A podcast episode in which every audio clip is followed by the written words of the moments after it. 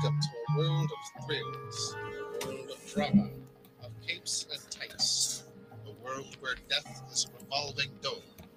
Welcome to the Geek Matrix. I don't think I'll ever get tired of hearing that intro song.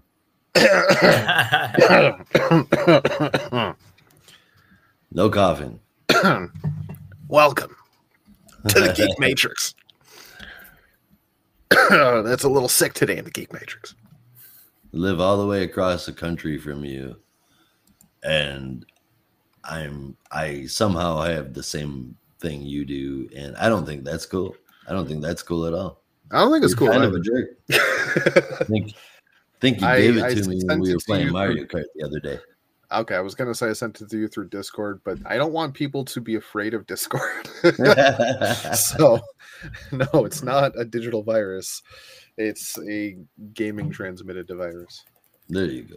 That's what it is. Yeah. Cause fuck you and your Mario Kart. You hit me with red shells way too many times that day, bud. way too many times that day, bud. All right, so we are here having fun. This is episode I missed last week, so the 187. 187. Murphy. Ooh, I got it. DC Comics Review Show number 187. This is Rob, as always, apart from last week. It's my wife's birthday. Cut me some slack. I am here, as always, with Josh. Howdy, howdy, howdy, everybody. And it's been a long time, but we are more than happy to have him back on here. It's Nathan. Welcome back. Hello. And no, no, no bow. I mean, really? you did that all for me. Aw. Aw. And Well, Nathan. Nathan, Nathan has graciously decided to, to fill in for Brandon this week, and we are more than happy. We've been trying to get you on for like the past month, I think. It's it's been a series of not timelines not aligning. Uh, I was supposed to come on last week to do the solo with Josh, but uh, unfortunately, my flight I forgot I had a flight booked, which I haven't I haven't flown out in like a couple months, and so it was like, oh, I just happened to have actually booked a flight like a couple weeks before during the exact time you guys record, and I just forgot. So. Uh, so Well, I- just hasn't quite aligned, but I'm very excited to be here. Um, I think it let me set a record for the quickest uh, Geek Matrix show in history. it would have been it would have been three times as long if I had shown up. Let me tell you that. I also would have been really cool to have like a mile high podcast. Yeah. For Just- for those who don't from know me, for those who don't know me, um, I used to. I don't do a lot of it right now, but I used to write for the reading orders for the Comic Book Herald, um, and come from the DC Universe Infinite era, or like on back when they had the forums were really prevalent. Um, and I come from a lot of that area, and then mostly these days I'm just on Twitter, chilling around, and I'm friends with Brandon uh, in real life, so it's uh, very nice to be here um, and get to talk about comics. I don't get to do it as much as I used to. So what Uh, he's so this'll saying be is he got here through nepotism. No, I put in my own good work. I made Uh. money writing about comics before I came on here. So Uh, now you're rubbing it in our face. We can't make money through comics. look, I never said it paid well. I'm just saying Ah, that's occasionally there's like a couple dollars thrown in. nah, But that's it's- I wouldn't even call it a part-time coffee, job. It's not that much money. Yeah. Um, but thank you all for inviting me on. I'm very excited to talk about comics. It's a bit of a quieter week, but I think there's some really Yeah. fun stuff to dive into. So I mean, quieter weeks just mean there's more discussion to be had, and we'll try. We'll try to stay on topic. I'm, I'm, I'm, I'm sure. I don't know if you've you've caught up to all the episodes. I know you. I, unless I would, have you been listening to every episode, or was it? Uh, once a blue moon, uh, like once a month or so. Like I Yeah. don't. It's not something I have a I- like. I don't With three hour enough- long episodes, man. Yes, exactly right. And then yeah, and then I also only have but so much time a week to read everything. yeah. So I tend to so I like don't always get to everything. And if I don't get to everything, then I typically don't listen to the podcast version of every for everything. yeah. Um, and then there's a couple of podcasts I go to first that are for non DC stuff. So it's just it's about like it's about, about what I can get to. But I do always enjoy listening when I pop in. So that's always fun. Fair I think that's Well, the easiest way for me to digest Marvel stuff is uh, listen to it, listen to about it Yeah. on a podcast. Yeah, I'm Saves definitely for for those reading. curious. I'm very into DC, and then I also pay attention a lot to the X Men stuff. Ever since Krakoa, and I've fallen off hard ever since Krakoa is starting to disappear because I can't get myself to read that because I think I'll I grieve every time I read a Krakoa comic right now. But that Yeah. is okay. Um, It's coming to an being end said- yeah. Like, That being doing, said- doing the hard relaunch, I think, Yeah. in June. yeah, with the new X Men, Yeah. it remains to be seen what they're doing. I hope, I really, really hope that they've taken some feedback and that like some element of Krakoa will still be there because I'm Yeah. really not ready to let that go. Hick Jonathan Hickman said at one point there was a 30 year plan uh, for he had a 30 years of ideas, um, and here we are, what seven years in, and they're wrapping up the era, and it just doesn't feel like they're ready. It feels like there's so much potential still to mine. And I really hope that this is the end of the first Krakoa age and that there's still something there's still more Krakoa stuff to explore. But yeah. I'm not I'm not positive on that. I'm just hopeful. Um that's okay because the good news DC Comics is killing it every week right now. I'm Yeah. always impressed. I know we don't we don't agree on all the same books. Uh, Wonder Woman we have disagreements on. Titans we have disagreements on. Batman we'd have disagree we have disagreements on. But uh, but generally I'm really happy with what DC's doing. Um, and it feels a bit like a golden era. Um, and I'm excited to talk about some of the really interesting developments this week from the news of Absolute Power to Mhm. the Green Arrow, which had, was a big surprise in terms of how impactful it was. Yeah. Yeah. Yeah, I, I'm excited for Green Arrow. Um, but that being said, like you, you kind of segued us perfectly. Do you want to fill us in on Absolute Power? Because you, you seem Yeah. to know a lot more about it than Josh and I do right off the bat. Yeah. See, something I forget is that you guys aren't the biggest news junkies when it comes to DC Comics stuff. You guys tend to be a little more on the don't spoil anything side. Uh, Oh, that's I- me. I am- Rob does. Yeah, I'm Okay, more okay, than okay. spoiler heavy. I just I'd read off the articles, but I don't have it ready. Yeah, so DC had a presentation at Comics Pro, the retailer convention, where they announced their next their big event for the summer is called Absolute Power, and it's by Mark Waid with artist Dan Mora, um, and will focus on recent plot points that have come from Titans Beast World, Batman, and Action Comics, as well as a couple of others. And we'll see Amanda Waller finally make good on her threat to rid the world of metahumans. This is, by the way, coming from IGN. I'm quoting from IGN. Uh, with help from Failsafe and the Brainiac Queen, Waller will steal the flowers of powers of every metahuman on Earth. It'll fall on Superman, Batman, and Wonder Woman to rally their heroes against this existential threat. Readers will get an early taste in uh, Free Comic Book Days, the Free Comic Book Day issue, which will be a 12-page story, and then there will be also be a standalone special called Absolute Power Ground Zero, which will bridge the gap between Action Comics and the main Absolute Power series. Absolute Power will come out on July 2nd, and Mark Waid will be writing all of the books in the series, uh, which is wild. I think there's 25 Yeah. issues. So there's the main series, lot, which will be. Absolute Power number one through four by Mark Waid.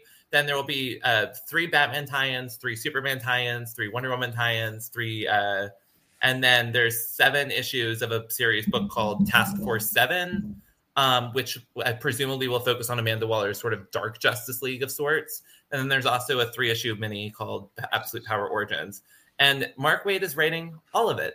So I guess I have a couple questions to start with to get your thoughts. Uh, first of all, what do you think of Mark Waid being the choice of this event and the Um, fact that he's writing everything? I am all for it. Uh, sorry, I just want to fact, uh, not fact check, but double check something. Task Force Seven sounds very familiar. Task. I mean, there's been task. There's been all sorts of task force. There's Task Force X, Task Force Eleven, which was Psi, which was the Psi Psionic team. I assume this is just Task Force Seven because there's like seven bad characters. So what we have probably Sergeant Steel, uh, Failsafe, and Brainiac Queen, and then I don't know who the other four would be. Uh, prob- but probably one from each of the different like heroes, like bad guys right now. So presumably for the stillness for if Flash would be something like uh, the Gorilla Grodd, Yeah, um, and something along those lines. Uh, I I'm confusing it with Team Seven from the Flashpoint universe. Ah, yeah. So, but what do you think of Mark Waid writing all 25 issues? Does that excite you, make you nervous? Like when, My- when you initially said it, I was like, "Holy fuck, 20, 25 issues! Like, how is he gonna like?" But then you broke it down. It's it's like mini series. Okay, actually, that makes a bit more sense. Because I'll, I'll always like reference Blackest Night. Uh, Geoff Johns wrote a good chunk of the issues Yeah. and tie-ins throughout that as well. It wasn't that bad, so I'll, I'll give him benefit of the doubt if if he's got the work cut out. It's bridging all these plots in different books. The fact that Failsafe alone is going to be involved, and Zdarsky's been working on that for like months now. Yeah. That's that's going to be interesting to see how he handles that. Um, you figure I at some point Failsafe will leave the Batman book.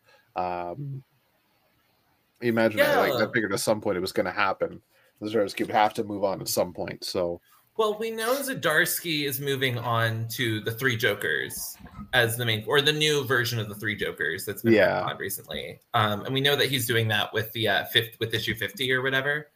Um, so that's coming. and That's coming up. So that's like his big. I think it's one one fifty. Um, so Yeah. we'll see what he does with that as sort of his next focal point. But in terms of failsafe, I find it interesting that Zdarsky's letting. I assume the failsafe plot thread will end here, and that Yeah. Zdarsky gets to do it. But I like these this approach. Obviously, we haven't seen the Brainiac Queen yet. We know that she's coming in uh, House of Brainiac, right? And so I, I'm really excited. This idea, like we're bringing in these plot threads from different books, and I feel like it's a big testament to the amount of connectivity that this era of DC has had. That I feel Mhm. like there's been a really solid through line that's felt like earned. Whereas I think in Infinite Frontier, it felt very canned and forced. I feel like this has been very like natural, and we're getting to the climax, and you feel us reaching the climax yeah, via the pages of Wonder Woman, where like the one where the Amazons have lost a lot of favor, the pages of Titans Beast World, where now the Titans have basically lost all of their goodwill, or a lot of it at least, and God, seeing this so like good. fall of the superheroes as we head into this now Amanda Waller making her move. Like I'm really excited to see where this goes, and I think it Mhm. these plot points all feel like they've been building together, which I feel like is DC rarely does successfully. yeah, For sure. I'm gonna say that another member that's gonna be on that uh Task Force Seven is gonna be Dark Raven. Ooh, yes, see yes, that, I think yeah. that's a good one. Yeah. Although, do you think Dark Raven is working for Trigon or working for Waller? I And think do you think She's in it for herself. that because we've we've just seen that development where she's ah, I can't remember what the hell it's called right now, but Yeah. he says that her actual potential is to become that big huge Mhm. that big huge ass monster that dwarfed him in in the underworld. I don't know if you guys remember that from the Yeah, last issue. Tights turn turn into Venom Myotismon and shout out to all my United States that understand what that is. I mean, I get the gist. Uh, um, as far as Mark Waid writing all of it, I think it's I think it's an immense undertaking for any writer to to take on a, a, an event of that scale yeah, and do it all by themselves. And I'll have mad respect for that period. Um, that Yeah. said, I've I've always been a Mark Wade fan, um, a really big one up until he started with World's Finest, and I just I've never been able to to get in line with it. So I hope that he's going to be writing something I can't get into. Let me just put it that way. Yeah, I think there's a couple interesting things with Mark Waid's journey at DC. Obviously, he has a lot of unique history with DC, in that he was like Didio and him did not get along at all. And so for the longest time, he was basically shunned from DC. Like DC refused to hire him because DiDio didn't like him. But Mark Waid loves DC with a burning passion, is like very close to his heart, right? And Superman Birthright is one of is this is like one of the best comics I think for Superman ever made and Mark Waid was never allowed to write like a Superman ongoing, you know, and now he comes to DC and he has like this idea to bring back sort of classic Superman with the Superman Batman story and really uses that setup to set up sort of the beginning of this era of DC with Lazarus Planet, right? The Demon Nezha and all of that foundational work. And I think it's really interesting that he started sort of kicked off this era with Lazarus Planet and now he gets to end it with absolute power. And I think in terms of other things that he's done, obviously you've got Shazam, but I think people don't talk about it a lot. But Tom Taylor talked a lot about how he owes a lot of Beast World's quality to Mark Waid, who really talked him through sort of the event and how to make it special. and and I think Mark Waid understands DC and event writing on a very strong level that I'm really hopeful he gets to fully take advantage of. And I think a lot of the best events are ones where tie-ins work together really well and there's a lot of connectivity. And I think Mark Yes. Waid writing all 25 issues will have an incredible connectivity and I think could be a really good cap. But I think it also begs the question if Mark Graves writing these 25 issues, what comes after? Mm. Excuse me. Like, is this the big culmination of the story? I mean, Um, yeah. Like this is the Waller story that was teased at the beginning of Dark Crisis, right? Yeah. Where she goes to where she enters this room of that's very uh very what's what's the character what are the characters from Young Justice with the white room? Oh yeah, I don't remember their name, but we it's very still, that I haven't really gotten into that yet. So hopefully that gets Yeah. teased a bit more in Absolute Power, or even revealed as to what the hell that is. There's four characters that showed up with her during that final page as well, and you saw Peacemaker and Peace Record, which we've seen numerous times over the past Yeah. few months across various books. But there was oh no, there was it was Doctor Hate, I think was one of them, and that's been resolved now. But then there was also that um kind of opposite fusion that Batman, Superman, and a Green Lantern ring had in World's Finest in the oh, first that's arc. right. And we had that opposite one that was very Lex Luthor, Sinestro Corps, and Joker inspired. Yeah, so that so definitely this like hybrid Batman definitely is part of this event. It's one of the Dark Seven probably. Yeah, And you have to imagine, and because guess who? This is worth remembering. Guess who created that character? exactly. Mark Waid, Mark Waid. um, in World's Finest. So I definitely think that'll come up, and that'll be really cool. I- I'm just really happy with this, um, and I'm really excited to see where Amanda Waller goes with this. But I think in terms of what comes after, like I do think this is the culmination. Of I think Dawn so. of Dawn of the DC. Dawn of DC. Yeah, it'll be the culmination of the Dawn of DC overall, st- at least the first part. I think Dawn of DC as an initiative might end here, Yeah. but the ongoing story will continue uh, Yeah. because there's still. Um, is the Justice League ever going to reform? Will the Titans regain favor? And a lot of that might be addressed in Absolute Power, Mhm. but I think they could stretch that a bit further and have a bigger event. If you remember when Dawn of DC first launched, they had that roadmap, and then people were able to brighten the image, and you could see the the hints. Return of Justice League. Return yeah. of Justice League, and that never fucking happened. Uh, Yeah. I don't know if that's still going to be a thing or if they scrapped that plan. Once Taylor said I could, I could run like I the think there was a quote Titans. recently. There was a quote recently that they had extended Dawn of the DC by six months because of how popular the sales had been, right. Mhm. um, and that they're officially ending the branding Dawn of DC with Absolute Power. So it's definitely the culmination there. Um, Yeah. And I, I guess do what comes hope- after is will be interesting. Mhm. I do hope that it's not the end of the Titans being a preeminent team, if not the I agree. preeminent. I don't think it's the end. Yeah. I, I really hope not. I think that the Titans should stick around as the the main team for a long time, at least a few years. And and if they if even if they decide to cancel that title and go back to a Justice League, have a lot of those members on the Titans team be on the Justice League. Let's not go back to the core 7 and like a few of other heroes that have always been on the team before. Let's let's branch out. Let's do the uh shoot was it Christopher Robinson wrote that Justice League right before Flashpoint where you had Dick Oh, Bats, yeah. you had Donna Troy, you had Supergirl, you had Congorilla of all people, but you had all sorts of people that were never Mm-hmm. on the team before, and you had a pretty cool team, I thought. Yeah, I think what I'm really care I'm really curious about is obviously I think the Titans have reached the end of their honeymoon phase. Like they had the time where they were the big people and it was easy or relatively easy, right? And now that like now they're in some struggle and how they get out of the hardship will be what I mm-hmm. think will be really interesting from Absolute Power. But I also think one of the things I've really I mean, learned I'd say Beast World was a little bit of hardship.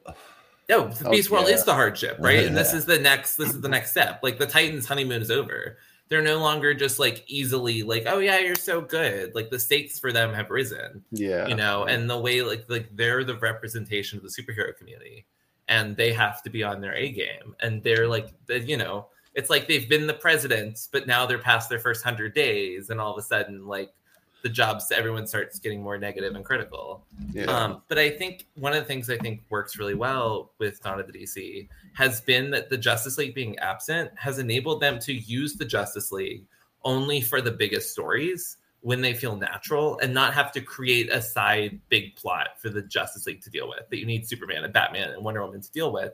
Mhm. And instead they can come in and come together when they're needed and then come then go do their own things. And I think that feeling has been much more successful than say having a Scott Snyder's Justice League have to be the main story or have it just be a Bendis like does not matter to anything. It's just it's just Yeah. here side story. No, don't Um, say that. But, but you know when I you know have what you're to saying. create threats that the Justice League have to be able to fight every week yeah. or every month that have significant stakes you need all six of them for like it drags like it drags the, the like stakes of the whole universe down I'm Well, gonna break Nathan yeah. right here. You know who I would like to see write a six issue, um, like deep breakdown of the Trinity and a few other members of the Justice League. I, I would love to watch uh, maybe even twelve issues. Si Spurrier do it.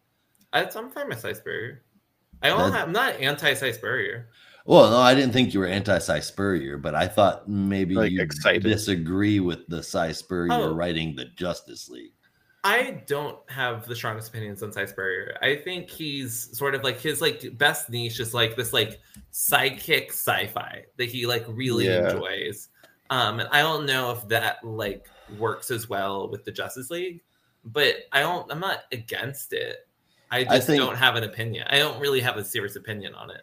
If I think if if uh if we were to get Justice League stories, I think in order for them to to be any good, they're gonna have to be different. Even if you know, even more than just sporadic cosmic adventures where the Justice League has to be pulled together. I think I think we're gonna have to have a different kind of Justice League story in order for anybody to really give a shit.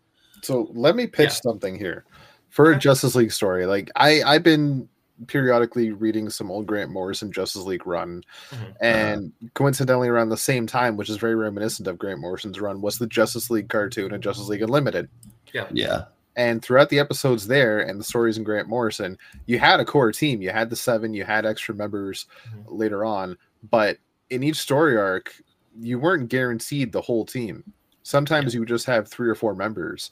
And I think Mhm. that's fine. Like that's this is what made me think of this when Nathan said, like, how do you pull all six or seven people every month for a new adventure and come up with a threat that everybody has to get there? Well, You don't have to have everybody. You just have to have even some of the team, and then every so often you'll have a thread big enough for the whole team to be there. But for Right. Sometimes you book, need two people, sometimes you need Yeah. 20. Yeah, like that. That's that's all it could necessarily be. And I think that's how you have a long-standing Justice League book that can remain fresh. You can That's create pretty threads good idea. where you don't need to have seven people going. You can get away with mm-hmm. three. But I think I think part of the problem is you said it right there. Create threads. Yeah. Like one of the problems with Justice League is it you it like forces you to have high stakes situations and like constantly because otherwise, why are you bringing multiple superheroes together? Well, And it it has have to be, be high stakes. Mm-hmm. It doesn't. Sorry, Sure. to interrupt. No, you. it- it doesn't have to be, yeah. yeah. but it but like in order to have like an actual like story like plot thread throughout the issues like Yeah. you need some sort of stakes you have to build and i think one of the problems is when you're creating those threats for the justice league book you mm-hmm. then like the then the threats of other books say the batman book the superman book the wonder woman book those sides those stories then Mhm. often feel either less important or feel like the main story.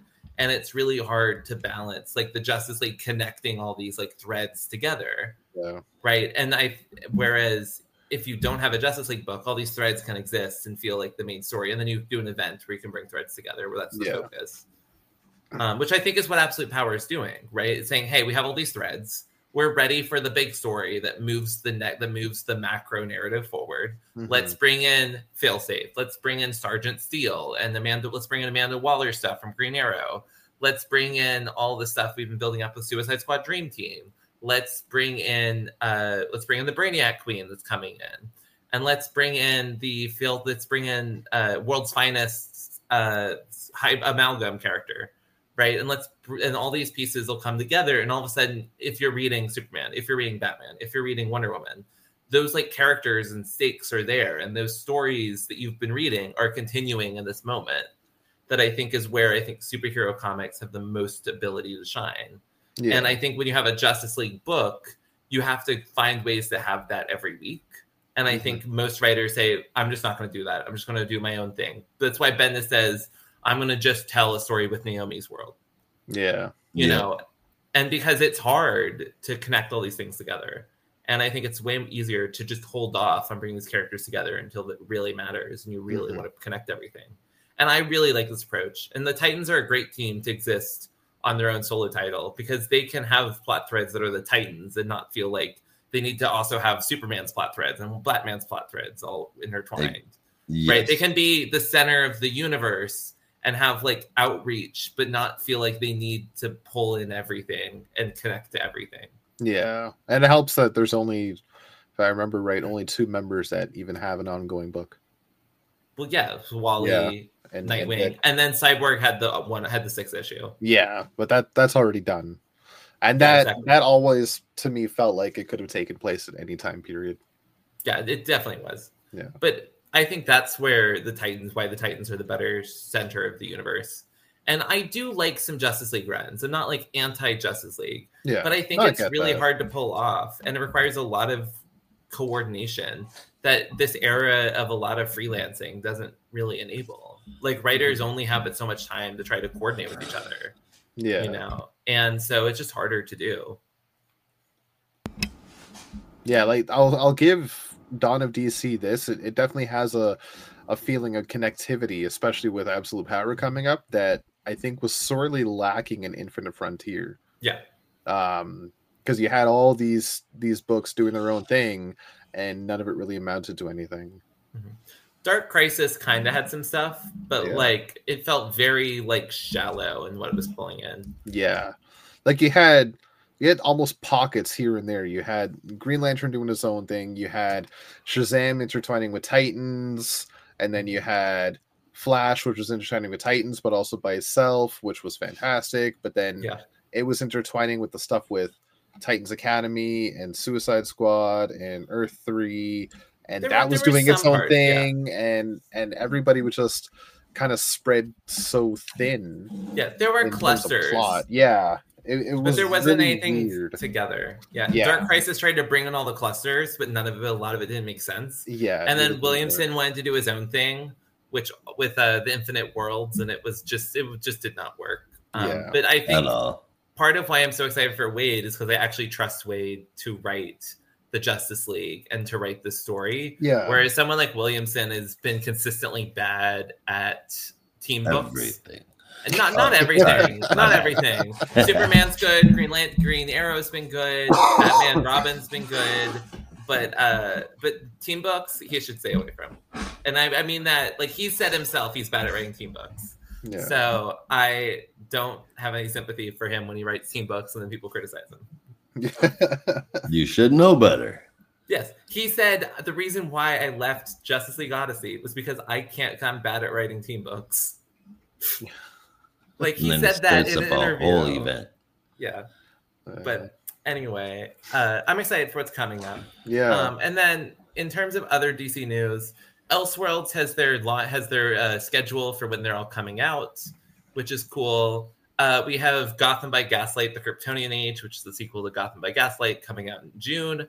Uh, Dark Knights of Steel All Winter, which is the sequel to Dark Knights of Steel, which is not written by Tom Taylor, but Jay Kristoff is coming in July. DC vs. Vampires World War V is coming back with Matthew Rosenberg in August that's and then good. Batman the Barbarian will be in September. Green Lantern Dark will be in October, and Batman Nightfire will be uh, in November. Mhm. So, do you guys have any thoughts on uh, the return of Elseworlds? I'm- I'm happy. yeah, I think it's about time that they just like cut the the middle and just okay, we're we're doing Elseworlds again. Like there was no Yeah. need to stop doing that, and everybody Mhm. kept calling it Elseworlds anyway. yes. Yeah, they've been doing If these alternate universe stuff, right? Yeah. So just like call it for what it is, and like exactly. Like, Celebrate- why did and, like, stop make it a big deal. that? Yeah, it didn't make sense. To, it it became such a, a generic term in comic books, at least heavily with DC, that if it's an alternate Mm-hmm. universe, it's an Elseworld story. You don't have to call it that, but that's what we're going to call it. May as well Mhm. just follow it. Like Just go weird. with it. exactly. Are there any of these that you're particularly excited for? I, I'm down for more DC versus vampires. I'll admit. Yeah, I mean, I gobble up pretty much everything Rosenberg spits out. Yeah, And- like I, I wasn't sold I- on I the was a second half, but I fan. was into it. Oh, I was. I dug it. Yeah. I'm really excited for the return of Dark Knights of Steel. I think it's such a fun universe, um, It and I'm really excited to see what some other artists can do with it. Uh, All Winter, if I recall, is a Vandal Savage related thing, which I think is one of the more interesting characters that could exist in this time period. Because Mhm. unlike many of these characters, like Vandal Savage was around theoretically when this world would have been. Like he would have already been on Earth. Yeah, Yeah. what so kind of character is he going to be? here. Yeah, Yeah. really. Because I mean, in Dark Knights of Steel, you there's no telling. I I want to say he's going to be like a Genghis Khan type person, just leading a massive barbaric army to just Oh, here we go. I was wrong. It's Deathstroke is the focus. oh So the the first issues, the the solicit is the snow falls thick, blood runs black, and color itself is only a distant memory. The legendary assassin Deathstroke stalks the frozen wasteland, killing for a coin among a nation of ever warring jarls. But when our murderer for hire finds himself cast in the as the in the role of reluctant guardian, will he fight to end the icy curse destroying his land, or be consumed by the sins of his own dark past? So, Oh, so it's a Deathstroke book, apparently. in in that world. It's not even going to include like Viking the Deathstroke. House of L or anything. well, we'll I'm- see. We'll see. I'm interested in it. Viking Yeah, Deathstroke. it sounds interesting. That yeah. that ex- makes more sense as to why it's not like a Tom Taylor story. It's just somebody saw this word. I'm like, I could play with this. Like, okay, I'm down for that. I could have sworn that Tom Taylor also was working on a sequel, but I thought I'm- so too. but I don't. I can't find anything in my brief Yeah. search for it. I think he he just hasn't announced anything. He's he has teased that he is working on something else soon, um, but he hasn't said what it is yet. Yeah, Well, I assume after that we'll have like the next wave of like stories after Absolute Power, yeah, right? And I assume he's writing some one of those at least. But there's also some rumors in the midst from like Bleeding Cool about a potential Ultimate DC universe. yeah. I was just gonna say that we haven't had anything from that yet. There's a rumored Scott Snyder book coming that may or may not be called uh, uh, Metal Force, Metal Force. DC dear Metal God. Force. Oh boy. I enjoyed metal. I enjoyed death metal, but what in the sweet hell is metal force? Metal Force. So there's some there's some stuff percolating in the background that we'll, we'll probably see come post uh, Absolute Power. But I'm very excited. Um, Mhm. On that note, There's one that's all one the news I one got. Oh yeah, one thing I'll say about I, was- I forgot to mention about Mark Waid writing this is is when it comes to Shazam and uh, World's Finest et al. I'll say they've been very almost lighthearted and fun, uh, but I think this could be a return to his more serious writing Yeah. um, that we saw Fingers in the 90s and 2000s. I Um, think so. yeah, I, I, I, a story like that, I do not see it being very fun and lighthearted like Shazam and, and World's Finest have been. I don't think there's a possible way. Um, so we'll see. And that, maybe that means Josh will love it. I mean, Beast World was if we get tragic. Classic Mark Waid. I'll, I'll I'll be s- lining up to buy it. Yeah. Be man, I, let me tell you before we jump in. Um, if that's not a testament, if anybody out there hasn't read Beast World, if there's a, a book that both Nathan and I love, you've got to read it because that shit don't happen. That's like finding two moons in the sky, man. and Beast World, Beast World was where it was at. That was so good. I was mm-hmm. emotionally gripped in that story. Just to have Ray's Raven shit all over my feelings. yeah. If if only Animal Man was in the story more, maybe Brandon would have read it too. right. True. I'm I'm still just like dumbfounded that we didn't have more Buddy Baker in a title called Beast World. like, It Right, we, we had we had one panel of them screaming. yeah, I mean, there's some plot threads I'm very much looking forward to. There's the like female Beast Boy, per, like hidden somewhere, yeah, there's- Beast Girl. and like well, I think she's got an actual name, but I don't remember what her name is, Yeah. but uh, but I thought Beast World was really tragic and like emotional Oh, and God, dark, yeah, and like it, it resolves sure. somewhat happily, but also like with Amanda Waller making her power, and I think like that vibe, but like if the stakes ramp dramatically up, I think is where superhero comics can really shine when you're fighting against oppressors. And in this case, you've already built themes of fighting against hatred with Wonder Woman. You know, these Amazonians are outcast, very much a symbol of queer oppression, of the oppression of queer people, because the Amazons are basically an island full of lesbians, right? And I think I'm really excited to see like those sorts of themes come up and really be a focus in a way that I think Superman could be at his best when he doesn't have a lot of his powers and has to find strength elsewise. Um, so I'm really excited for what's to come. Yeah. Speaking of the Amazons, let me go ahead and jump into honorable mentions real quick, where we will.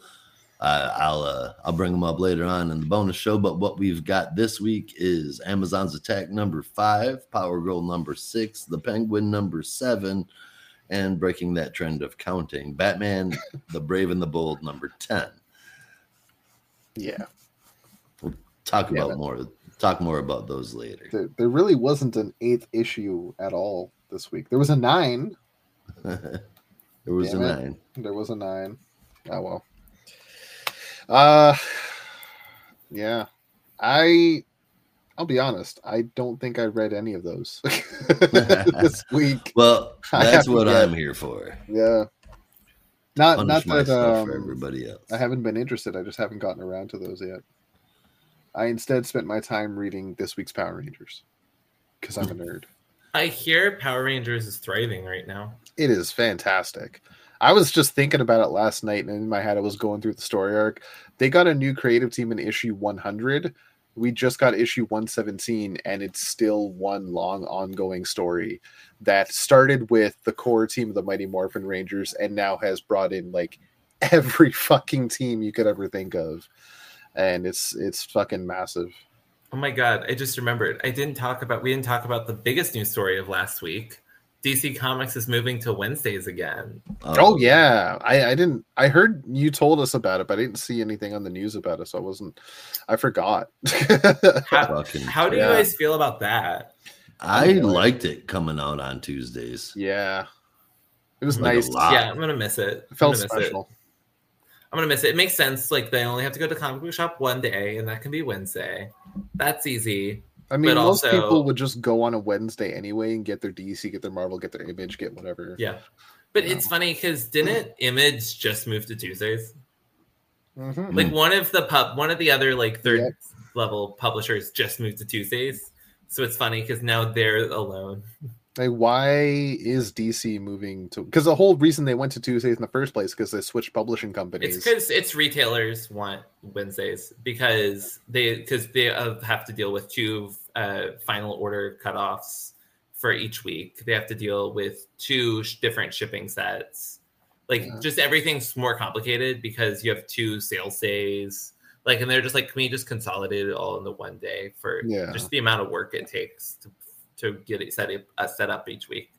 yeah, Fair enough. But I, like. Tuesdays as a as someone who mostly reads digital. I love Tuesdays, and then Wednesdays are for. Marvel. There you go. Yeah, you can split it up evenly.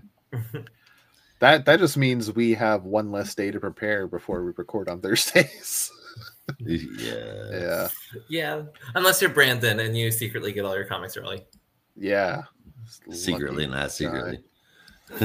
I, I would ask Brandon to pick up extra copies and ship them to me, but it would take a week to get here anyway. Yeah, I don't think that would help. No, Yeah. Let's drive to the border every Monday. Meet me there. He's got all his schoolwork and he has to drive to your house with all of that week's copies. Oh no, we'll so we'll meet get 'em on halfway. We're we're both about Oh, three hours okay. from the border, so Yeah, exactly. yeah. A little six hour round trip ain't never hurt Yeah. anybody. Yeah. You know, a weekly six hour round trip. Yeah, we'll- we'll- We'll go to Niagara Falls, pick one of the sides every week, go for a drink, read some comics. Bob's your uncle. Yeah, you're good. Yeah, exactly. Hey, Bob. Never All understood. right, what do you guys say that we get into some of these books, huh? Let's Yeah. let's do it. Let's shoot on over to our 1st Let's book. yeah, Green Arrow number nine. I did it, Josh. I it is. This was definitely the big book of the week. Uh, the most reveals, most meat to talk about. Um, with Beast World at an end, Waller now possesses control over the Hall of Order, formerly the Hall of Justice. She has all of its top tech defenses, with the exception of some of the magic layers, which she hasn't figured out yet. And Oliver Queen is still searching for Roy. So he does what anyone who wants to find Amanda Waller would do sneak into the new Hall of Order to confront her but he gets caught because obviously there's all these defenses. It's near impossible to get through now. So after what waking from being knocked out, Waller explains that she has a mysterious benefactor that brought her back from Earth 3. She realized that superheroes are all variations of the same thing, and that Earth 3 was no different from the Earth Prime. Um, or is it Earth Zero or Earth Prime right now? Whatever. Um, Zero. Earth Right? Zero. Okay. Yeah. So she's been separating Oliver's family to force him to come to her. Green Arrow agrees to help Waller, and Waller asks him to steal none other than da da da da the sanctuary from Heroes in Crisis. Thanks, with all the King. traumas and terror and all with all the traumas and personal therapy sessions of all of the superheroes in existence. Yes, the Uh, only then- good thing to come out of here is a Crisis. yes. Then in a side plot, Connor finds Diggle and asks him to for help taking down Merlin. Which that was exciting as well as a Green Arrow fan. To see The return of Diggle? back. Yeah, to Yeah. see not only the return of Diggle, but Connor and Diggle interacting. And then really last but not least, uh, just because I forgot to say him earlier, uh, written by Joshua Williamson with art by Sean Izaakse and colorist Romulo Fajardo Jr. Right on. Um. All right. You want to give us your rundown? Like, say your Yeah. piece about it. Yeah, I think it's a five out of five. Um, I don't think you can get much better than a for a post event uh, epilogue sort of like aftermath story. Um, it, it gave us a lot of the questions we had from Green Arrow, reestablished sort of the new world that is Waller's rise to power, and it both feels natural within the Green Arrow book itself, but also coming out of Beast World. I think it all fits in together really well. Um, I think it's a little light on plot because it spends so much of its time world building. But that's kind of what you want from an aftermath issue. And I think some of its reveals and teases make me more excited for what's to come rather than less, including specifically a lot of the stuff with Earth 3. I think it was one of the biggest questions with Waller's return was like, oh, we're ignoring the fact that Waller like literally disconnected herself from the multiverse entirely via to create her own world where she was fully in charge. Um, and now she's back. And like I'm glad we're getting some teases there. Um, and I'm really excited to see what those answers are um, when they come. Um, I think some of the Green Lanterns, Malcolm Merlin specific stuff, I'm not quite sold on um, because, but but that this issue didn't really have a lot of that. So I'm more than okay with the reveal that Diggle's back and uh, some of and some of this post uh, emphasis. I I just I really like this issue. It's so it's so interesting and I couldn't really ask for anything more. Uh, I love the return of Heroes in Crisis. One of my favorite things in comics is when they take an idea that was like rough at the time and critically panned, but they take like the one or two good ideas from it and are like, this event we want to be important for a long time to come. And we're bringing these things back to pay homage to that event and that time and those ideas. And I think Sanctuary is a perfect thing that makes total sense for Waller to want to go after. Yeah. Because who doesn't want Superman's therapy sessions in video form? Yeah. Like there's a lot of data to scrounge through uh, from all sorts, and not even just heroes, but villains too. Like any metahuman that ever existed. And that if that's what Waller's going for, that we'll see this summer, like it just makes sense. Yeah. What do you think, Rob? Pencils, fantastic. I love the art throughout the issue, but that's that's been an ongoing for this entire Mhm. run. I love the art in Green Arrow. The story, I I am sold on. I am and I forgot to mention this uh, again. I forgot to mention when we were talking about um, absolute power. I'm tired of Amanda Waller. Just so tired of Amanda. Yeah, Waller. not not like just oh, I'm so tired of her. Just like I, I'm tired of her being the focal point all the time. Like she's she's not to me that interesting a character anymore. like she's been done to death over the past 10 years. So I'm kind of just bored of Amanda Waller. Um Preach. Do you think though? Because I think one of the things that makes this version of Amanda Waller really work is it's the idea that she's like superheroes are the problem, and I need that's to make the world see Waller. that like metahumans. Yeah, but I think the difference is she's been very much this more. I work for the government. I need this thing done. We'll do. Let's get this thing done. Mhm. And I think her current lens is a lot more like, how do I make the world see that superheroes are like these godlike beings who, even if they care about you, they don't really care about you because they exist on a level that's like above where humanity exists. And humanity can't fight for itself. They have to rely on heroes and how to take that ownership, I think is really interesting. And the way that she weaponizes hatred and misogyny homophobia, etc., to get there and is like feels very current to the times, a lot of the ways that um, those sorts of sentiments exist. And I think it really works in that sense where she's like dark patriotism, but I think in a way that's more focused on like the government and power versus like Earth 3, where it's like, oh, I have the side thing and I'm really focused on myself. This is very different. And I like this version of Amanda Waller. But I do wonder is a lot of your Amanda Waller struggle mostly to do with like general media or like the comic stuff specifically? Because I feel like she hasn't been in a lot of comics over the last like three years. Oh, that's well, I mean like 10 years, but like Sure. like She's been even in, showing up even in the over the movies she was in green lantern in 2011 she was in uh, Yeah. like a few different elseworlds titles the whole thing I from meant- yeah. war for earth 3 still left a bad taste in my mouth It was, a, it was a fine event. It was a fine event. Oh i couldn't stand No, that it whole freaking story and i No, enjoy earth 3 stories i like the crime syndicate i was so tired of that story Like, here's my question: If if the Suicide Squad movie and Yeah. Peacemaker didn't come out, hmm do you hate? Are you annoyed by Amanda Waller's presence here as much? Oh no, I love Peacemaker. It's her in the comics. It's just the same Mhm. thing over and over and over again. It's yeah like like it's Yeah. it's a one trick pony it's not Lex like, Luthor has evolved as a character. The Joker has evolved as a character. Catwoman, Sure. Deathstroke, you fucking name it. Amanda Waller is the same character she's been for ever. hell, I mean at the least 15 years. Yeah, like I don't Um, even know when her. I'm a appearance was, soldier, fuck around a long time. superheroes. Even if you even if the people don't realize that superheroes are the real threat, I'm gonna take care of it anyway. And Like if and if this is a story that basically puts a pause on her for a while, I'm okay with it. Like I'll I'll still read. I'm still be excited about it. Um, sorry again, I'm talking about absolute power. um, and like I'll still tie this to Green Arrow. Like this is leading into absolute power, definitely.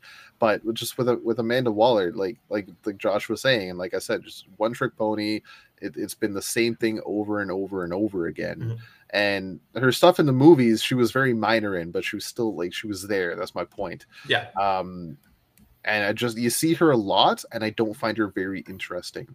You know, like there was I don't even remember what it was, but there was a story that tried to give her some kind of tragic backstory, and I thought that was interesting, but then it was just completely forgotten about, and we never Yeah. saw it. Oh, I think that was Suicide Squad during Infinite Frontier because I remember telling my dad like, "Oh, this is so cool." He's like, "That's not Amanda Waller. That's dumb."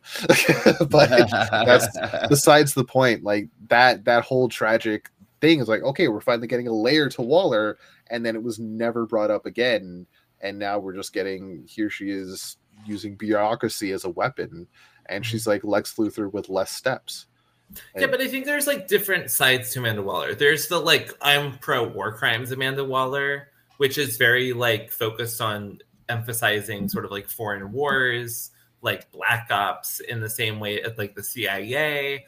And then there's like the Amanda Waller that's like representative of sort of the government as a whole. And I really Mhm. enjoyed this version of Amanda Waller a lot. And I think Amanda Waller's been done a lot. And I remember when Dark Crisis said, and they were like, oh yeah, Amanda Waller is the next big bad. It was like, ugh. but I also think she's one of the few characters that can really connect the DC universe together. And I think Yeah. her actions are something that every hero has to pay attention to. Whereas I think the actions of a lot of the other big bads are like not that way. That's fair. And uh, there's something you, you mentioned there that kind of put it in a different light for me. If if you look at this ongoing story as government versus superheroes, Mhm. that is one thing. And you need if you need a, a piece to play that role, yeah, I could Mhm. see Amanda Waller. If it's just Amanda Waller going after heroes, I'm kind of like, eh, whatever. Well, but if there's going to be more, and it's going to be like a government with Amanda Waller is like the, the, the chess piece they're using to move those moves. then Yeah, well, I mean, that's I'm what- for that. That's what all the anti-Amazonian stuff is. That's Yeah. what Sergeant Steele is. Like he is these other pieces of government that work with Amanda Waller, but are mm-hmm. like part of the government force that's becoming a more and more anti-metahuman. Yeah. And yet the president was all for the Titans. Well, At the until the president said, "I," until the president said, "Yeah, but you can kill the two billion people, the two million people who are still animals." oh, I mean after the end of after, after yeah. that, yeah, like like after even after he was like with a he he he wasn't cool with Waller doing that, and then Nightwing broke into his office. They saved the first lady. He was like, maybe you guys aren't so bad. Yeah, but the government is more than just one branch. Yeah. right. That's what I mean. But like when you have the the chief, like this is this is like nuts to me when it comes to like politics and bureaucracy. Like you have the chief of state, you have the the leader of the country, and the same thing happens in Canada too. They say one thing, and everybody's. I, I get opinions will will go, but just like you'd think the mm-hmm. government would follow suit. Yeah. You don't need the people to follow suit. I understand that completely, but you think at least the government would follow suit. but Yeah. no, Yeah. you'd think. So, Josh, Um, what are your thoughts on this issue? Um, I think the art in the issue is great. I enjoyed just about every panel. I, um, in contrast to Rob, have not enjoyed Porter, Porter's work. Uh, this is this is great. Um, except for the last page, I didn't like the way that Harley was drawn. But What, what do you mean, Porter? Porter was on Green Arrow before. Was it? I thought it was always his cousin. No, he was Howard Porter was drawn for a little while. Well, Ollie was bouncing back and forth across time and fighting old Ollie that ended up being Merlin, I I'm, look. I'm looking at issue three right now. Izaakse? really well. Porter was in there somewhere. I like Izaakse better than him for sure. Anyway, Hester, Hester, Phil Hester. Phil Hester. Yeah, Well, he, he was in for like one issue. Okay, well, it's Yeah. that visually assaulting that was stuck in my mind the whole time. Um, but yeah, I think the art and colors really shine here. Phenomenal job, and surprisingly, this is the first issue of Williams' run that has me interested in the story. But that Hmm. doesn't mean much to me because he's got a history of not delivering. So we will see. As for this issue, as for this issue though, um, the future can't affect the score. This was actually good enough to not hate reading it. I gave it a very surprising 7.5 out of 10. Right on. I I'm sold on the story. I'm down for Diggle. Um, I'm I'm very interested in what's going on. Waller aside, uh, I'm just happy there's a Green Arrow book. I keep saying that every month, and I'm sold on this. So this is uh, 8.5 out of 10. Oh, you guys use tens, don't you? Uh uh-uh. uh. I'm a fan of the five system. That's okay. That's right. Five out of Um, five. What we can call it. You're giving a full. Okay, score, then it's it's a nine. but- It's an if I have to go on with ten, it's a nine. It's not like Yeah. a ten out of ten. It's a, it's a nine out of ten. But I, I tend to use the five system Fair. for comics. Um, but yeah, really happy with it. Um, I'm also happy with our next issue. Yes. Yeah. I'm going to do my best to speed through that one. Uh, uh, written by Si Spurrier, art and colors inside and out by Mike Deodato Jr. and Trish Mulvihill, with lettering by Hassan Otsmane-Elhaou. We've got the Flash number six. It's activity date night, and I immediately went, "Oh no!" But it's not a date issue, thank goodness.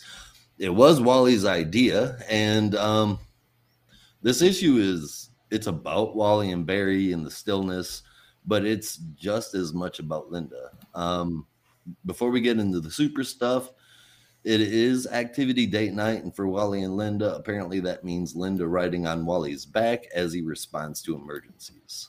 Normally Um, they do that behind doors. oh my god. Um, so Linda, she's not feeling right. She loves Wally, she loves her family, but ever since she lost her powers around that time, she feels empty. But it affects more than that. It affects all of her, including her feelings. So, um, I mean, hopefully this ends on a good note. Now, as far as the hero stuff goes, Wally runs to where some of the uncoiled are, but Barry is already there. In fact, through the whole book, Barry is, for some reason, faster than Wally. Wally has this new dimensional sidestepping ability, and it seems that by gaining that, he's lost control of his powers. So, him and Barry talk with the stillness, which of course are speaking all weird and archaic, and they hand Barry a weapon and say, I mean, basically that he is their chosen one, whatever this is all about. As they begin to run again, Barry starts getting this weird glow in front of him that looks like someone's grandma's glasses. And he starts being a real douchebag to Wally. Uh, it becomes quickly apparent that he's under the influence of the stillness. Don't worry though, because the insult and the insults end with Barry stabbing Wally with the weapon. I was not okay, so I'll be honest with you right now, it was not apparent to me at all. no, I thought Barry was just I this is not Barry. What the fuck is like I, I hate this issue Size Barry or what he doesn't get Wally, he doesn't get Barry. Like what the fuck's going on? When you say he's under the influence of the stillness, okay, makes a bit more sense. He he's under the influence of something. It's not quite clear it's the stillness. Uh, the, the stillness likes Barry because he's doesn't have a lot of like connections, whereas Wally is like emotionally traumatized and Mhm. emotionally has a lot of like mental weight. Like Barry doesn't because Barry can't hold anything substantial to save his life. Um, yeah, that's a You know. personality flaw. yeah, Barry personally can't handle any sort of relational like connection that's like deep and like long-term commitment that's like a long-term commitment so he's very like emotionless which lets him go faster while wally is so carried down and like burdened by these emotions lately that he's slower than he used to be which i find really fascinating Mhm. um going on with the book there's some unidentified people in the cells that are remotely watching all of this go down with barry and wally and all of that the stabbing and whatnot. And it turns out the whole thing was a ruse to make wally their conduit with the end game being that they plan to use him to spread a virus that will cause time to stand still the corona contrarium or the crown of thorns that's what we see on the last page an evil looking reverse flash with some smaller panels of Grodd and others. Um, man, I didn't think this was the story that we would end up seeing Thawne in. That's crazy. Uh, I Yeah. was completely surprised. I've kind of I've kind of been into this Flash run quite a bit because of its uniqueness. I know it's not everybody's favorite, but uh, I've I've been enjoying it, and surprisingly, bringing in Thawne at that last page didn't temp- temper the feeling of being interested in it. I'm, I'm really looking forward to the rest of this run because I'm so damn curious. And while we've definitely said it before, Deodato's physiology is a bit extreme pretty often, I did dig the majority that was here in this issue. And I mean, I really like that I could tell which Flash Flash was which without even so much as a half a second of a thought. Um, Yeah. I, I walked away pretty impressed with this issue. 8.5 out of 10. yeah, Wally wasn't as creepy this issue. Yeah. I will say. he wasn't doing a Um, lot of smiling though. yeah, that's good. Good, I'll say for the first time ever. Wally's not smiling, thank God. right. Um I so I'm realizing something just now, and I'll have to uh, uh, amend my score after the revelation that Barry was under the influence of something. I thought that was just him being a dick and very out of character. Um, but um where was i going with this yeah so i'll have to amend my score that being said though the I, i'm realizing reading this it, i'm getting the same feeling i got the first time i went through grant morrison's the green lantern where i was not completely so i knew there was something there and that i just couldn't see yet um but i wasn't completely sold on it and it wasn't until a couple of years passed after the run completely finished. I went back and I read the whole thing in one go. Mm-hmm. I was like, okay, I see it for what it truly is. I appreciate this more. So maybe, just maybe, that's what needs to happen with the Flash. You, we just need to give it for those of us like myself that aren't completely sold on this, and you feel like there's something there, you just don't know what it is. Just give it time, um, and maybe give it a reread once the the first 12 issues are done maybe that might put things in a better perspective because it certainly did me with Grant Morrison's flat uh, Green Green Lantern. Um, I'm still not in love with this issue because I, I I'll admit I clearly I was lost most of the time. Um, Clearly. yeah, uh, the art was definitely not as jarring this time, and I, I agree. Like I was able to differentiate between Wally and Barry very easily, so I was happy about that. I'll still give this issue. I'll bump it up to like six point five. Whoa, he hated Whoa, not- low. I'm not in love. Uh-uh. I'm not in love with the Flash right now. I'm not in. This is not Wally for me. Okay, Rob I'm giving sticking it to a six point five is like me saying it's a four, maybe even a three and a half. Yeah, he does not like it. maybe a seven on a good day, but there you go. I'm sick, so it's not a good day. Hey, Jams Toaster. Uh, Nathan's been hollering at you. Thanks for uh, Uh, thanks for watching, and uh, give us a follow, man. Hell yeah. Um, so there are different types of foods, just like there are different types of comics. There's candy, there's meat, there's vegetables, there's dessert. You've got this full gamut. There's the appetizers. To me, this book series is like very well cooked vegetables. Like it well-cooked, is like well well cooked vegetables. Yeah, like like like like really tasty vegetables. Ah, Okay. Like it's Okay. it's a lot of work to get through. It's at times not the most rewarding, but you can tell it's making like the like yourself like and like the world around you in some ways like healthier.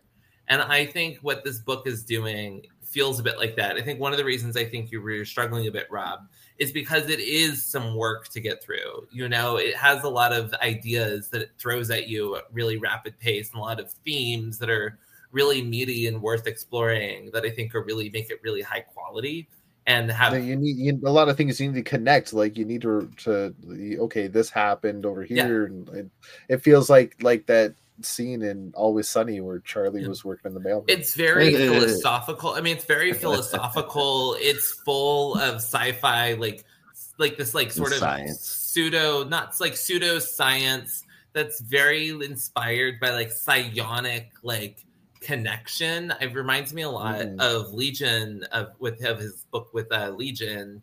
What was it with Nightcrawler and Legion? Was it called Legion of X? But very metaphorical and upper like these lofty ideas that I think really work. And I think this idea of like speed and like that to run that fast, you have like this lightness about you, but you're carried down by emotional weight is really powerful. But I also think there's lots of different ways that it's really interesting. Like the idea that you have the son who of course can like teleport when he's in trouble and the idea that that like there are different types of ways you could interact with speed force. You know there's speedsters like bolt who have like short dashes but then you have like the now there's a more of an exploration around like what the speed force is. And i'm hoping we get some answers more of answers about the strength force and some of these other forces that have been discussed. And i think at the core of all of this there's the sense that like the world that wally and barry have been living in for the longest time of their knowledge of the speed force was like it was like good but now it turns out there was like another order of magnitude more complexity that they are first exploring. And i think as readers we're also getting bits and pieces of it. And i think every issue we're getting an extra piece of it. Um, the first issue was about sort of the idea that like there that when wally is using his powers like he is damaging the Speed Force in some capacity. The third issue focused on the idea, or the fourth issue was like the idea of like the like realm swapping and like the idea that there's like a realm of concept past space and time. Then there's the, the fifth issue really focused on the idea of like the shaper. And I think this issue really le- lends into okay, now that we've learned some of these pieces, like what does this mean for Wally? And this idea that Wally is now being forced to choose between the safety of the Speed Force and reality as a whole, and his connection and weight to the people around him that he cares deeply about. You know, when his son is injured, Wally is willing to destroy, like shatter the world to save his son and protect him. And now he's forced to do make sort of that question where like, do I give up some of that emotional baggage to keep the Speed Force and reality healthy? Or do I give everything up? And I think this dynamic is incredibly compelling and enjoyable. Mhm. And I know, and like it's not the most fun thing to get through. It's not the most satisfying, but I think what it's doing is really powerful, smart, and intricate and well crafted in ways that make me really feel like him, like Si Spurrier is at the, being at the top of his craft right now.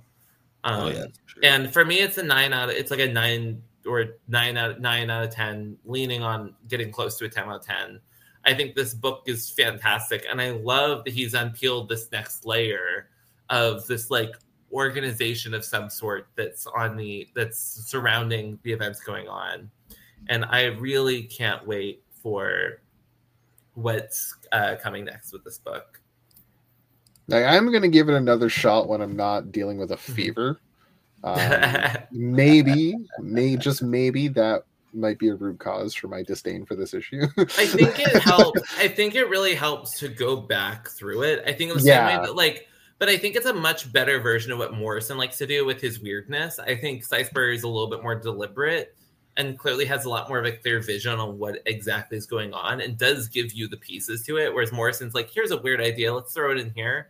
I think there's a lot more deliberateness here. And I, because I recently went back and uh, right before I read this issue, I went back and read five and reminded me a lot about the connections of his son, right, to everything. Um, Mhm. And Jay's sort of like, which of course culminates in Jay saying, deciding he doesn't want to be a superhero. But I think like having reread that issue and re-emphasized, re-looking at the idea of a shaper and then coming back to this, it felt like this was the, oh yeah, now let's bring in some of those threads together and like some of the new ideas. And I'm really happy with it. But there's still lots of questions to answer. And I'm excited to get the answers to those questions. yeah, my biggest question is what the fuck is going on? I mean, All that will is the premise of the book. but like they are revealing new pieces, right? Like Yeah. that is part of why it's Yep. working for me. It's because I am getting more answers as we go on. I now understand some of the language, not like what in the hell is the stillness. I'm like, okay, there's some sentient species that's looking on, and like we're getting some sense, and they have, but like there's still questions. But I think I'm understanding the language more now, whereas before it was very like, where it's like you're you're learning as you go, and I think that's really Yeah. cool. yeah, it never goes stale. For a Yeah. slower story, it never feels stale, and Yeah. that's impressive to me. And I love the like each story individual issue is just its own story, but there is a clear arc Yep. throughout it that I like. Mhm. Indeed. And speaking of arcs that we like, Yeah, yeah. Speaking of the Flash, it's now going back to the Golden Age. Well, the new Golden Age, and technically the present day as well, is Jay Garrick, the Flash, numero cinq, uh, number five for those that speak uh, non-Canadian. Uh, so this is written not by Canadian. There's going to be some Canadians listening to this yelling at me. I'm not from Quebec, asshole. Uh, I'm from Ontario and I speak French. What's your problem? Uh, all right. So this is written by Jeremy Adams with art from Diego Olortegui, colors from Luis Guerrero, and letters from Steve Wands with a very nice cover, as you can see on our screen right now, from Jorge Corona and Sarah Stern. So picking up where we last left in issue four, Jay and um, wow, I forgot her freaking name. Judy, Judy, thank you. I just wanted Judy to say, Boom. I just wanted to say the boom, but like, what's her real name? so Jay and Judy are running away from bullets from Professor Hughes' android, who is killing, excuse me, uh, Mr. Slate from revealing any of his secrets. Um, Professor Hughes, as we found out last issue, is actually Doctor Alchemy. Um, so Jay does what he can to take down the robots and is able to um, incapacitate her for the time being. But this is when uh, Dr. Alchemy takes over remote control of the robots and is now speaking to Jay through her, um, revealing uh, some not really information, but uh, revealing all he knows, knowing what Jay knows, and then reveals that there's a bomb on the back of the robot's head. So Jay and Judy run as fast as they can and get everybody out of the building. Uh, but unfortunately, Mr. Slate has died. Uh, so any information they could have gotten is now gone. Um, Bye bye. Yep. And the last thing Jay says before they run off to the next adventure is, "We need to catch him because that's what flashes do." Uh, so they head straight to Brazil, in the city of the sun, aka Natal, uh, where they meet an old friend, uh, which is Pieter. P- uh, P- oh my God, Pieter Cross.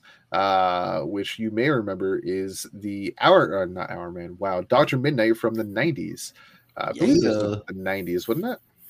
Yes. Yeah. Yeah, yeah, it's been a long time since he's been around, but uh he's here and it's just fun right off the bat. Calling Jay Joel Ciclone, um, and meeting Judy and just getting the backstory on that. So they go to his secret lab, um, and excuse me, No. uh, as they're discussing about what what's going to happen next, um, where Pieter bets Jay that you know they're very safe here to bet you that uh, uh, Doctor Alchemy has no idea if you've even entered the country. As Jay says, "I'll take in a dollar bills, thank you." As the alarm goes off, and Pieter gives him the five dollars because Robert and a robot army has uh, converged on the shack which houses the secret laboratory. So Jay and Pieter get dressed as well as Judy, but Jay wants Judy to stay behind because Dr. Alchemy wants her and he's going to do whatever he can to keep her out of his hands. However, that was a bad idea because as Judy is left alone in the base, she gets tired of waiting, decides she's going to run off, but is found by Dr. Alchemy nonetheless within the secret laboratory. Uh, and thanks to some well placed robots, she gets tranquilized and is then taken away by Dr. Alchemy. Um, Jay and Pieter have a lot of fun taking down Robert and the robot army. And as Jay interrogates Robert, uh, reveals that Dr. Alchemy might already be here. Uh, so he runs into the lab to find Judy, but Judy is gone. Uh, and that is when Jay and Pieter reveal as they interrogate Robert one more time that he can't teleport because Pieter uh, found his teleportation device, and now they're going to get any info they want out of Robert. Uh, leaving a father to go to any lengths to find his daughter. This has become Taken, starring Liam Neeson, and I'm all for it. I Have a particular set of skills. yeah. Fucking Liam Neeson playing Jay Garrick. I never knew I wanted that. I'm kind of sold on that. Yeah. Uh, right. So this series has been a lot of fun just seeing Jay and Judy um, get to know each other again, and just our introduction in- introduction really to Judy in the great grander DC universe. Excuse me. Um, it's been a lot of fun. I love the art. The story's interesting. I'm sold on this connection, even though it takes place in modern day. It's still connecting to Jay's origins.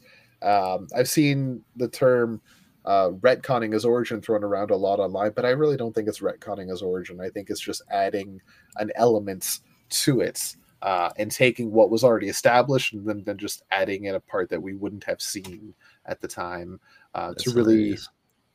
what Oh, you said adding an element to Jay, and well, that's how he got his superpowers. yeah. That's a good point. I didn't even catch that. um but yeah like it's just adding to the origin which which i think is really interesting. Um and it's working. Like i like dr dr elemental. I love the relationship with jay and judy uh and seeing pieter cross come back uh, at least for one off maybe he's going to stick around for the the final issue like i'm sold on this it's been a great run Uh, Jeremy Adams, you could do no wrong. God love you, man. It sure doesn't Um, seem like it, does it? Yeah, so far, stellar, stellar work from Jeremy Adams.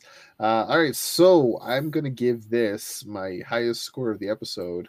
Uh, to no surprise, it's point seven five out of ten. right on, man. Right on. I guess that is the end of the books, huh? Yeah, but you two have to give your review. Oh, I do have to give my it's not, it's not just me. I mean, it's Rob. You kind of summed it up pretty damn good. Exactly how I feel. Uh, Adams is so damn good at writing all kinds of different characters in all kinds of different books, and every one of his issues I read makes me really impatient for the next one. Um, and I love Olortegui's uh, art, dude. It just bangs. It's, yeah. Awesome. Really, really liking this book and specifically this issue. I gave it an 8.25 out of 10. Yeah, especially some of the panels or like we had with uh, Doctor Mid-Nite. There's all they look so good. Yeah. Like it's not not stellar. It's not like pop in your face. It's just like that's a really cool action shot, and I love it. Mm-hmm. Yeah. Agreed. Where were you at, Nate I, Dog? I I don't get the love for this book. Um, I want I want to be that person. I got that sense. I could see some of your facial expressions But, when I was giving I my mean, review. I'm like, look, I'm oh reactive. no. but- it's not that it's a terrible book. It's just that like it feels very run of the mill and very basic.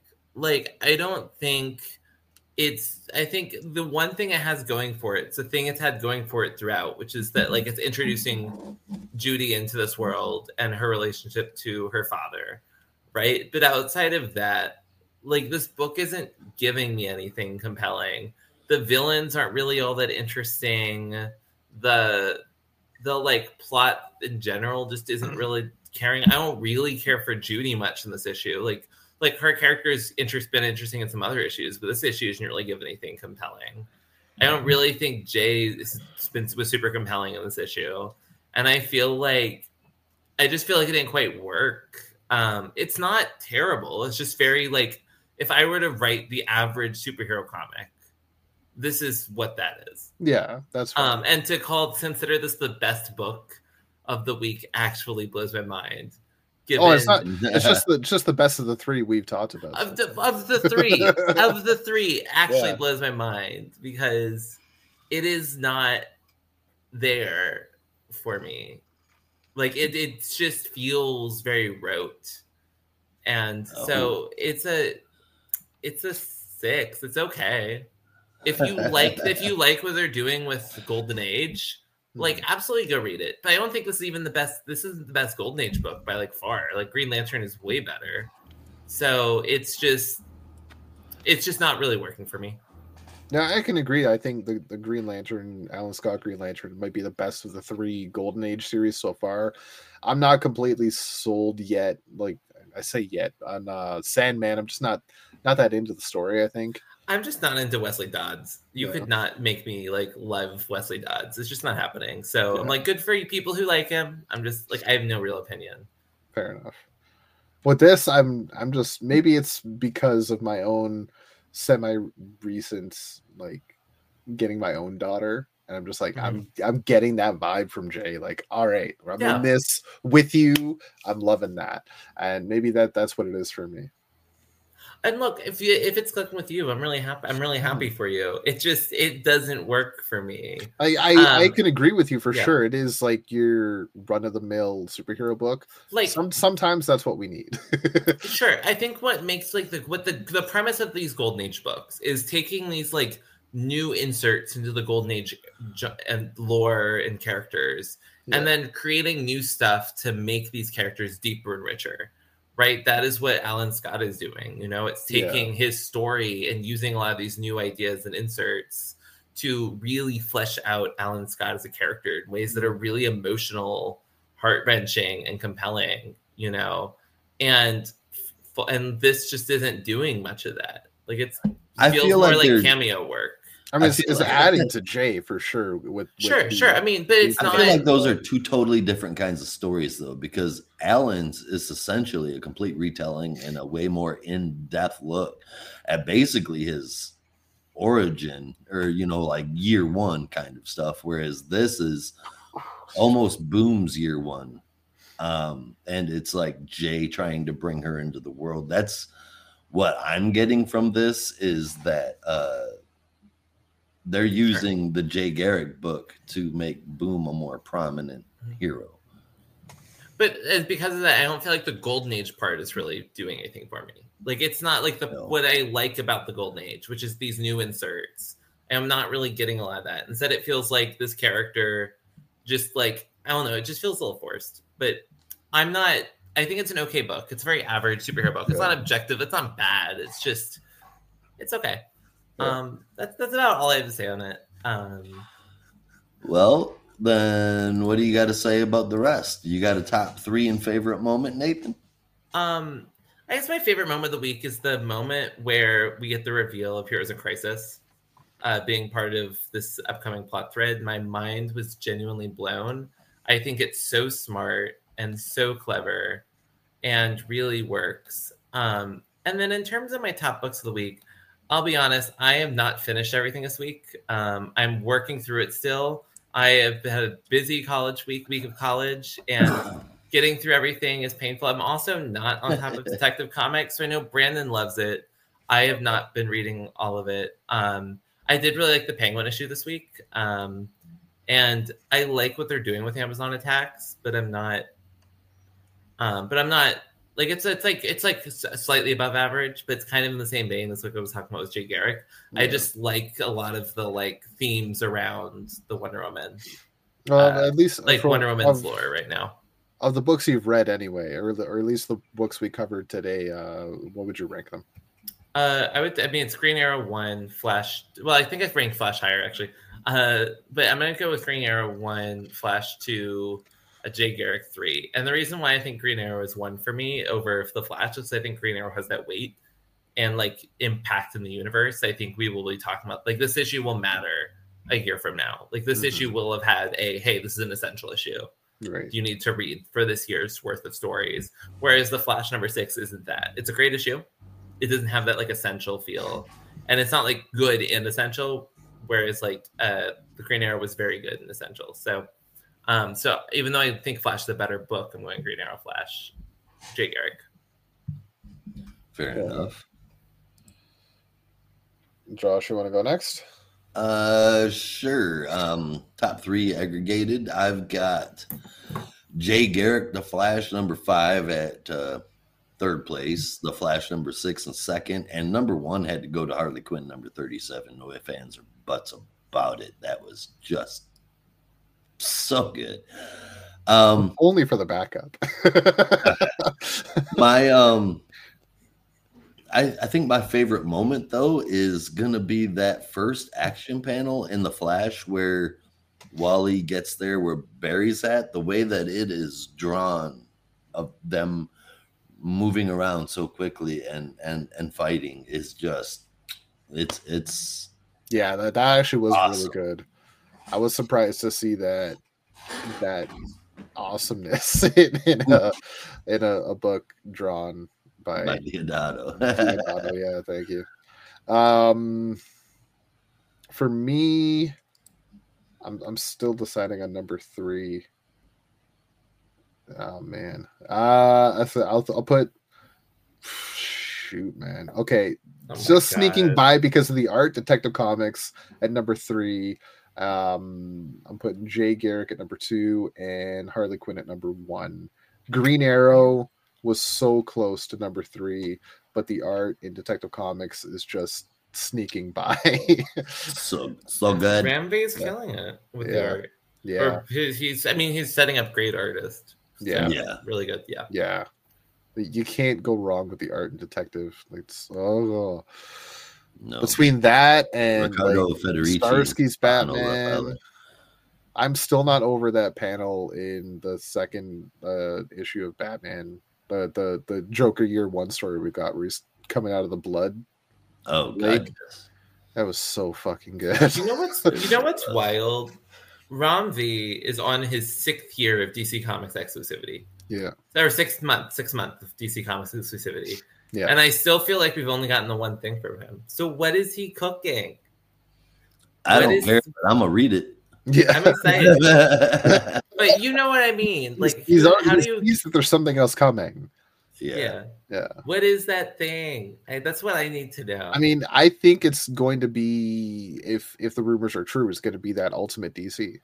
yeah, I, I do. I think Yeah, that's he's what it he's already teased that he's being he's he's reinventing a character. So Yeah, that that sounds that sounds, and we know uh Kelly was it Kelly Thompson said that she's going to be writing an ongoing for something Yeah. soon. She's been scared to do a major ongoing for years because she feels because it's like hard and also um she feels like it's like like it's like you don't get like you have to like she feels like it's that makes her work is less impactful that way but she was saying she feels like as she's gotten older like the legacy of her work hasn't quite clicked as much because she like she writes great six issues but then like she moves on and the idea and like what people remember years and years later is are these like long epic runs. Yep. and so she's been really wanting to do one and she said that she got an opportunity that she was like i can't pass this up. Um, and what that opportunity is i don't know but it screams it's probably dc yeah. given that Marvel has been a mess, um, and any ongoing series at Marvel probably is going to have the weight you want right now. Um, is she is she the one doing Birds of Prey right now? Yeah, yeah, she's doing Birds of Prey. Okay, so like uh, right away, her legacy is set in stone. That that series is man fucking tastic. I mean, look, the problem is like seven years from now, let's say Birds of Prey ends at issue twelve. yeah, How much are we still going to be talking about it? I probably like we talk will. about, Sure, right. but like how, how like how often have you talked about uh, what are some gen- generic twelve issue like miniseries like? Geoff Johns Shazam. Like we don't really talk about that much anymore. I'm still really waiting talk on I this. talk about- about Rorschach a lot. We talk No, about you but, like don't. Don't lie. Oh yeah, I do. It's one of my favorite examples of how Tom King can fuck up any character. I do use it as an example for my case study on Tom King writing, though.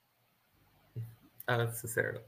Uh, but anyway, um, 12, That's- 12, I, I, I can I can pull a 12 issue series out of my butt. I know I can. Like right away, I'm thinking of Convergence, which I don't think was 12 issues, but twelve issue. What I'm trying to think of, like, not even like like what's a random six issue mini series that like has. Here's a good example: Bendis' Checkmate. How much should we talk about Checkmate? I didn't like it was written by Bendis. I don't talk about Bendis. Even if it was Not, not in a good, fair light, and I do bring that up too. But I'm, I I'm didn't finish it. again. It's just a hate on it. Yeah. even if it was good, how much did we talk about it? Zero. We don't talk about it. I. I have I You have know. seen some people talk about it. That's Okay. I just Never mind. Never mind. I tried to make a point. It didn't land. I, I get where your point's Yeah. going, but I feel like Birds of Prey might actually be one of We'll those see. stories. The, the reason crossed. being, and I'm going to agree with Rob here. The reason being, as far as I'm concerned, this is one of the best Birds of Prey stories ever. Oh, it's been fantastic so far, for sure. Yeah. Yeah, and it, it's been it's a resurgence of a team that we've been wanting for the past hell 15 years. Yeah. So while if, if if people are talking about the best comic runs to to read or something you have absolutely need to get into to get into comics, that's it's it's not going to show up there. It's not. Yeah. But if you talk about the But- but birds of that's it, right? this will have to be at the top of the list. She wants to have some big legacy books that people will be talking about for years to come. It's like this is a Good, yeah. definitive story for this character. I don't know. I want And right now write she's- Aquaman. I Oh yeah. I I, I think that might I was thought was thinking that might be it, but I really think it, I think it's after Rum. I think she's taking over for Zdarsky. You think so? Oh, Batman. Yeah. That's why I'm wondering. I wonder if she's doing the Well- Batman for the Ultimate Universe, Oh, I see what you Yeah. mean. Yeah. or ba- I, as far as I know, Zdarsky wants to be on Batman as long as yeah, possible. but like his reviews, I'm like, I don't, I don't like that run. Uh, uh it's not. Oh, I fucking love it, all. man. Uh, I love it. it's It's great. amazing. Get someone new on. Uh, it's this, We're is, talking Honestly, about- though, Josh, this is the we best we are we are in the minority. Batman in crossing the. years. No, I, I loved yes. uh, I loved uh, Josh James Tynion's uh, work with Batman. So really Nice. great ideas. Really That to me is like good Batman, like what I want Batman to be. Good ideas, horrible follow through. Yeah, but this is even worse follow through. We're talking about like a multiverse of Zur-En-Arrhs that's stuck in Batman's head, creating failsafe. Like it's a bunch of just like nonsense like ideas that kind of work, but not really. And then you have Gotham War, which was a mess. Like I don't know. Gotham War didn't really need to happen. Gotham War, um, Zdarsky chose to have Vandal Savage in there. Anyone who knows their writing was like, "Yeah, this is not a good idea. Try something else." Vandal Savage was the only good part of that story. But he shouldn't have been in the convinced. Uh, like- story. Gandalf Savage is the one we need to forget here. And Bruce is so unlikable for no reason. Like it's not like a compelling unlikable. Because Where, like, he's- I mean, It's he- just if, unlikable. if, if you look at it, it's it's imagine yourself in the comic book world. It's a real world view of what he has to be like. I don't think that's true though. Whatever. I think I'm Batman. I think we can hash this out Batman. another. Batman in real world would be kind of a douchebag. Yeah, but Nah, when, but like to his family though. Yeah, Look, it's kind of what what he's always been. Even Josh, in here's Mark what I don't World's finest. Tom King tells a story about Batman falling from grace and becoming a bit of a douchebag. And you're Uh, like, this is the worst story ever. Because Nightmare what it sucks. It's not Tyrant's quite Wing theme. sucks. And now you're like, Zdarsky, everything's the same. Batman's and his family are at war with each other, disagreeing over very basic morality issues. And you're like, oh, it's so good. It's so but good. it's it's, And it's the not even same the same kind of story though. I mean, in the broadest sense of the words, yeah. Which is one of which is Zur-En-Arrh influence, and the other one is trauma influenced. But they're they're Where I don't know. the way the way I see it, so I was enjoying Tom King's run for the most part up until he he like fucked us over on the wedding. So yeah, I like, think I think I- that left a bad taste in my mouth. Yeah, um but like you have Zdarsky in a word I could describe it as bombastic where Tom King's run is grounded Raw. And I think that is where we're finding the the Hmm. excitement in it, the bombastic story that we're getting from Zdarsky. Like it's it's going a full speed the entire time. And that's why Gotham War didn't hit the same Yeah. for pretty much everybody because it it- was so so pulled out of the speed that Zdarsky's Batman had the entire time yeah. from failsafe um was that the first arc was failsafe yeah it was failsafe into uh the multiverse into uh joker year one like it's just go go go go go here's this here's this here's this and it's like it's in your face and you're like whoa this is awesome dude But and it- Tom King was a lot just- slower and a little more grounded. Like, yeah, you know what I think part of it is? I don't care for Zur-En-Arrh. I don't care for uh, any of the Joker stuff. Joker is such a boring character to me. And like the I can fact that this run is built, you. but the fact that this run is built on Zur-En-Arrh, the Joker, and this robot that has no emotions, like, is why like it, I don't think it clicks for me. It's because none of that stuff is good, and then Batman's also being unlikable, and so I think it's that it's that combination of everything. It just doesn't work. Eh, I ain't never You know. wanted Batman to be likable. Only I need I need I don't need Bruce to be likable. I need him not to be insufferable. Can like let Yeah. let his family bring out the best in him. Instead, like it's like the But that's the opposite gone. of the way that he views things. It's his job to bring out the best in them. At Yeah, any why did cost. we all know. Whatever. Anyway, um, we're ready to move on. All right. Well, that is it. Actually, thank you everybody for watching. We will be back next week covering all of DC's weekly releases. Same geek time, same geek channel. And that is the show. We're going to get out of here, so you'll have to as well. Be careful out there.